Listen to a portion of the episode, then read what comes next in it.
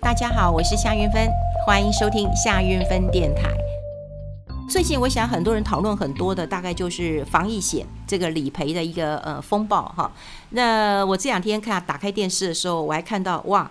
金管会主委黄天牧都出来拍影片了哈，那当然他拍的是一个宣导的影片，那就呼吁大家哈，就不要因为这个嗯理赔哈，你要这个防疫险的理赔，你立刻冲医院，因为医院的这个大家都知道，医护的能量哈真的是不胜负荷了哈，那重症、中重症的那一堆哈，那一堆呃这个人需要救治，很多的担心的父母亲，因为。孩子目前是有些孩子太小是没有疫苗的，那就算说可以打疫苗的，也会很担心，因为我们自己打过疫苗，都有一些这个这个副作用后坐力的，所以也会很担心自己的孩子。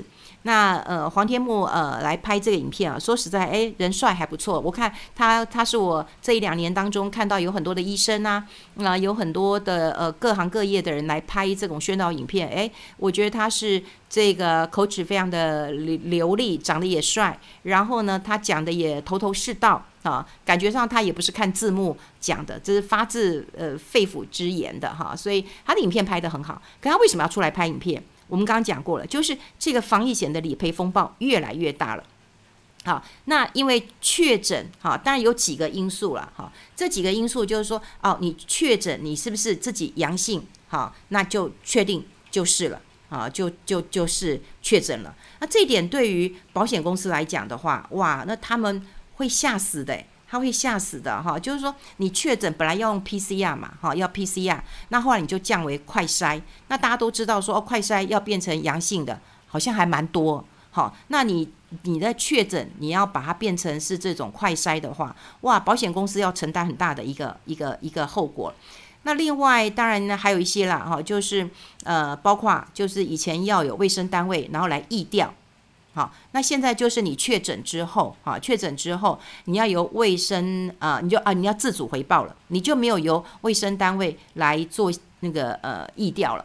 哎，这个这个差别真的很大哈。我在疫情还没有很严很严重的时候啦，我跟那个嗯确诊者有足迹呃重叠，然后重叠之后呢，我就有接到卫生单位的电话，好，他就问我说我现在有没有症状？好，那因为我不是同个车厢，他说你有没有症状？如果你有症状的话，你现在可以去医院做 PCR，所以他都有你的联络电话，好，都有联络的一个方式。所以我知我知道之前是有卫生单位来做这样的疫调，可是现在是自主回报。那当然呢，这两天的新闻又讲说啊，医院的能量真的负担呃不下去了哈，所以呢可以视讯问诊，好，视讯问诊，但视讯问诊啊，第一个已经排满啊，排的也是爆满的哈，大家不要以为说视讯问诊啊，这个这个很简单，视讯。那第二个，其实医生也提出一些疑虑，说啊，我我我这样也要努力判断哈，也要努力判断，因为我也没办法帮你量体温哈，我大概只能透过镜头呃来看嘛哈，所以当然能不能就是确诊，因为现在这跟钱有关，这要理赔呀。是要理赔的一件事情嘛，哈，那以前确诊就要医师的诊断证明书来作为理赔的一个依据嘛，对不对？那你现在也开放了，你居家照顾之后理赔也可以，好，也可以，啊，也视同，好，也视同了。那当然啦，我们现在看到有这么多的一个问题，然后呃，我刚刚讲了，黄天木也讲了，他自己都承认嘛，他说产险公司因为理赔，呃，这个。这个数件已经啊，案件已经增加了，它可能会产生一些流动性的一个风险，所以金管会已经密切注意了哈。那看到金管会的一个统计啊，就是防疫保单真的已经很多了哈，这理赔的案件已经真的两三万件了，理赔金额超过十亿，好，超过十亿。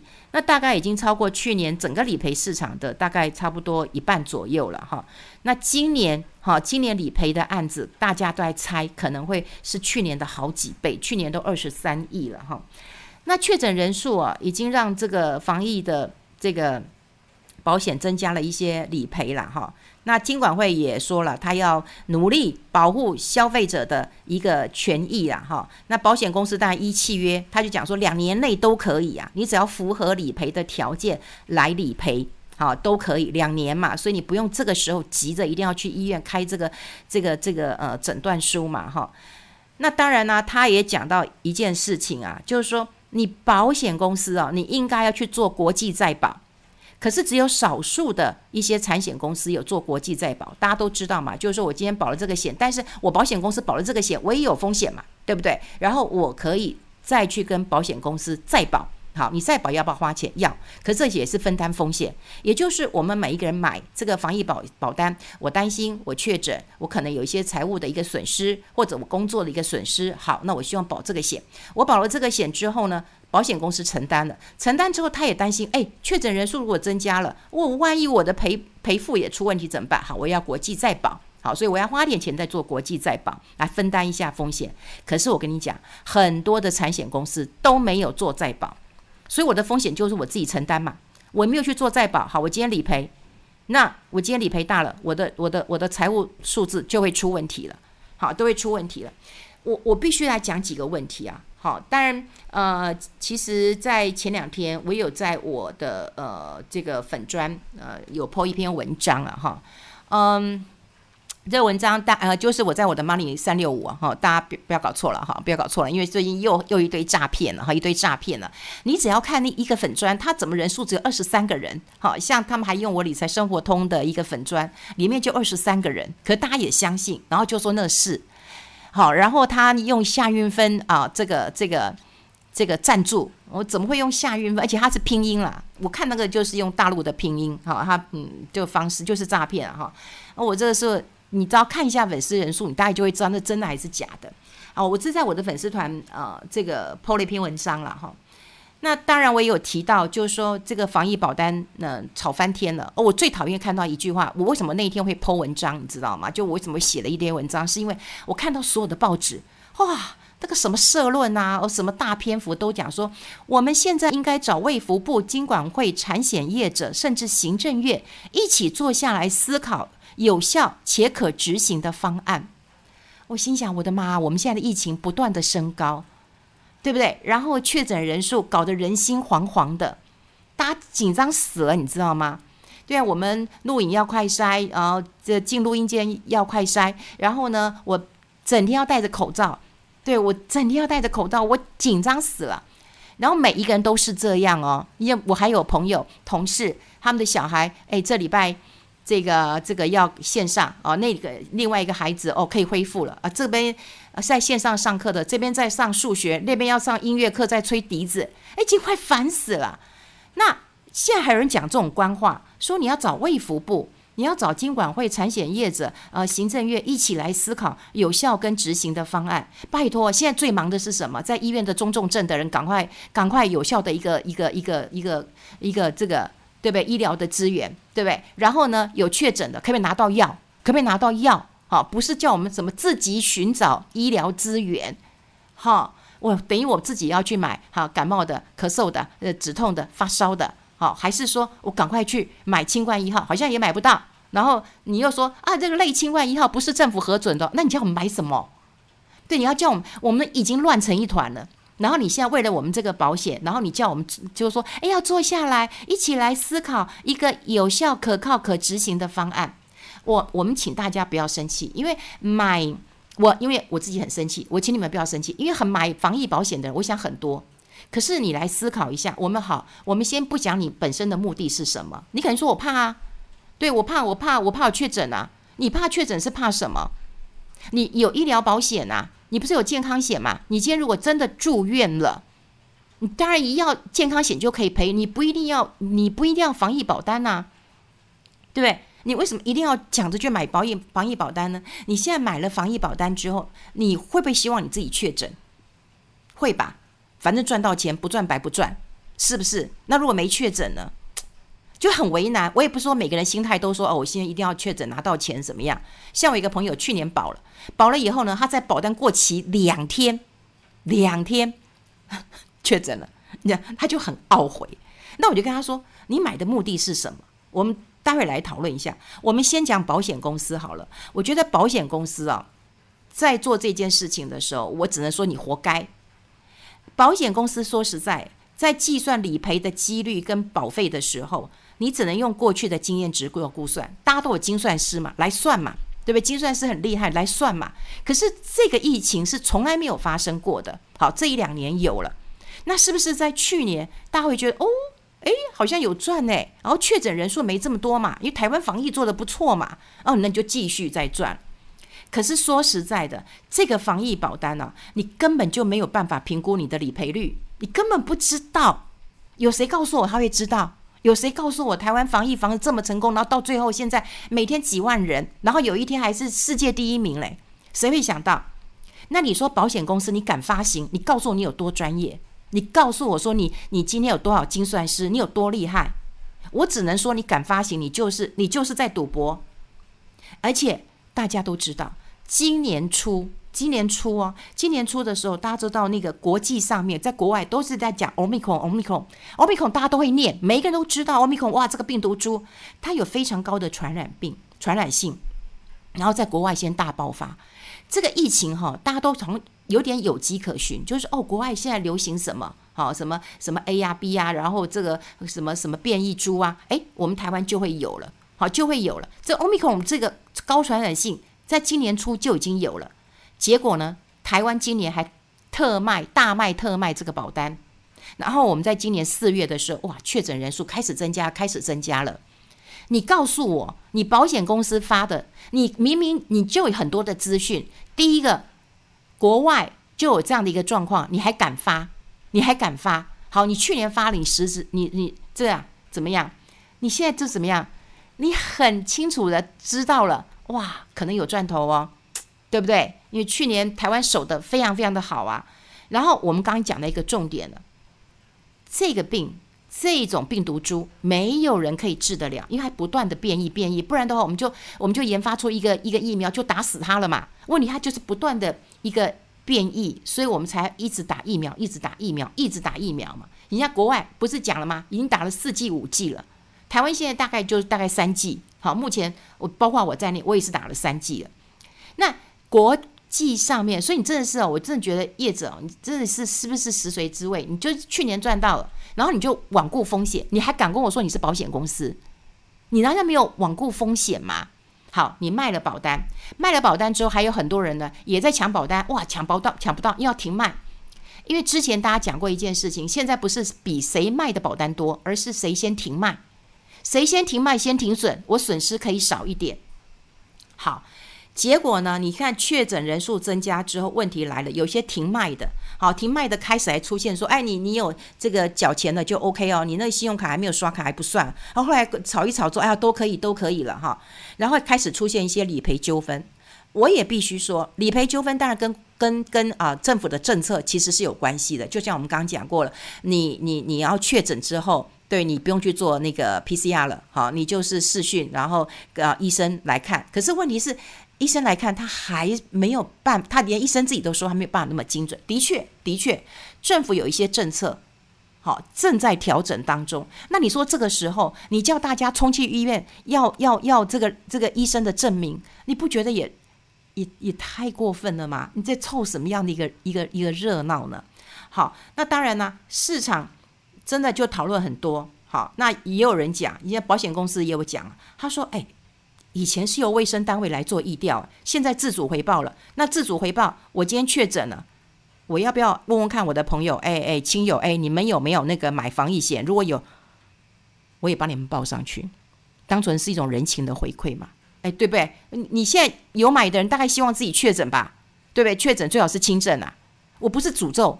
可是你就觉得像脸书上，你们去翻一翻，有没有人告诉你说，哎，我朋友今天吃披萨了，又吃炸鸡了啊？因为有确诊的，然后已经那个出来了，然后又一尾活龙了，然后请大家吃披萨炸鸡，因为他领了多少钱？然后网络上不断讲说，哦，这个人他们全家确诊，然后你又可以领多少钱呢？不是每个人都在宣扬这件事情吗？什么时候把保险当成是一个一个一个一个赚钱的一个大好方法了？所以保险公司也在哀呀，说，哎，你这样子道德风险啊。好，对不对？你自主回报，你你对不对？明明就是没有确诊的，我把我的亲朋好友也框列进去嘛，是不是？框列进去之后，他们也可以领一下保那个这个这个这个这个保险金嘛，对不对？那的确了，这个卫生机关卫福部真的是把确诊跟隔离条件都放宽了。那还有保险公司也骂骂说，有一些民众你买了很多张的防疫保单，他说这样有不当的得利，或者是有道德的一个风险。可是你这张防疫保单本来就不是填补损害的保险。你本来就不是嘛，所以呢，你也没有限制人家可以买几几几张嘛，你没有限制嘛？那你要不要限制啊？你你你要限制可以，你讲嘛？你也没有讲啊，你也没有讲啊，对不对？如果说你要限制这个保护不能够多买，你可以在契约当中规定，对，说哎，你不能够买超过几张嘛。可是你不可以说哦，你买很多张我不理赔。你看这不是也是保险公司赖皮嘛？不是保险公司赖皮吗？所以。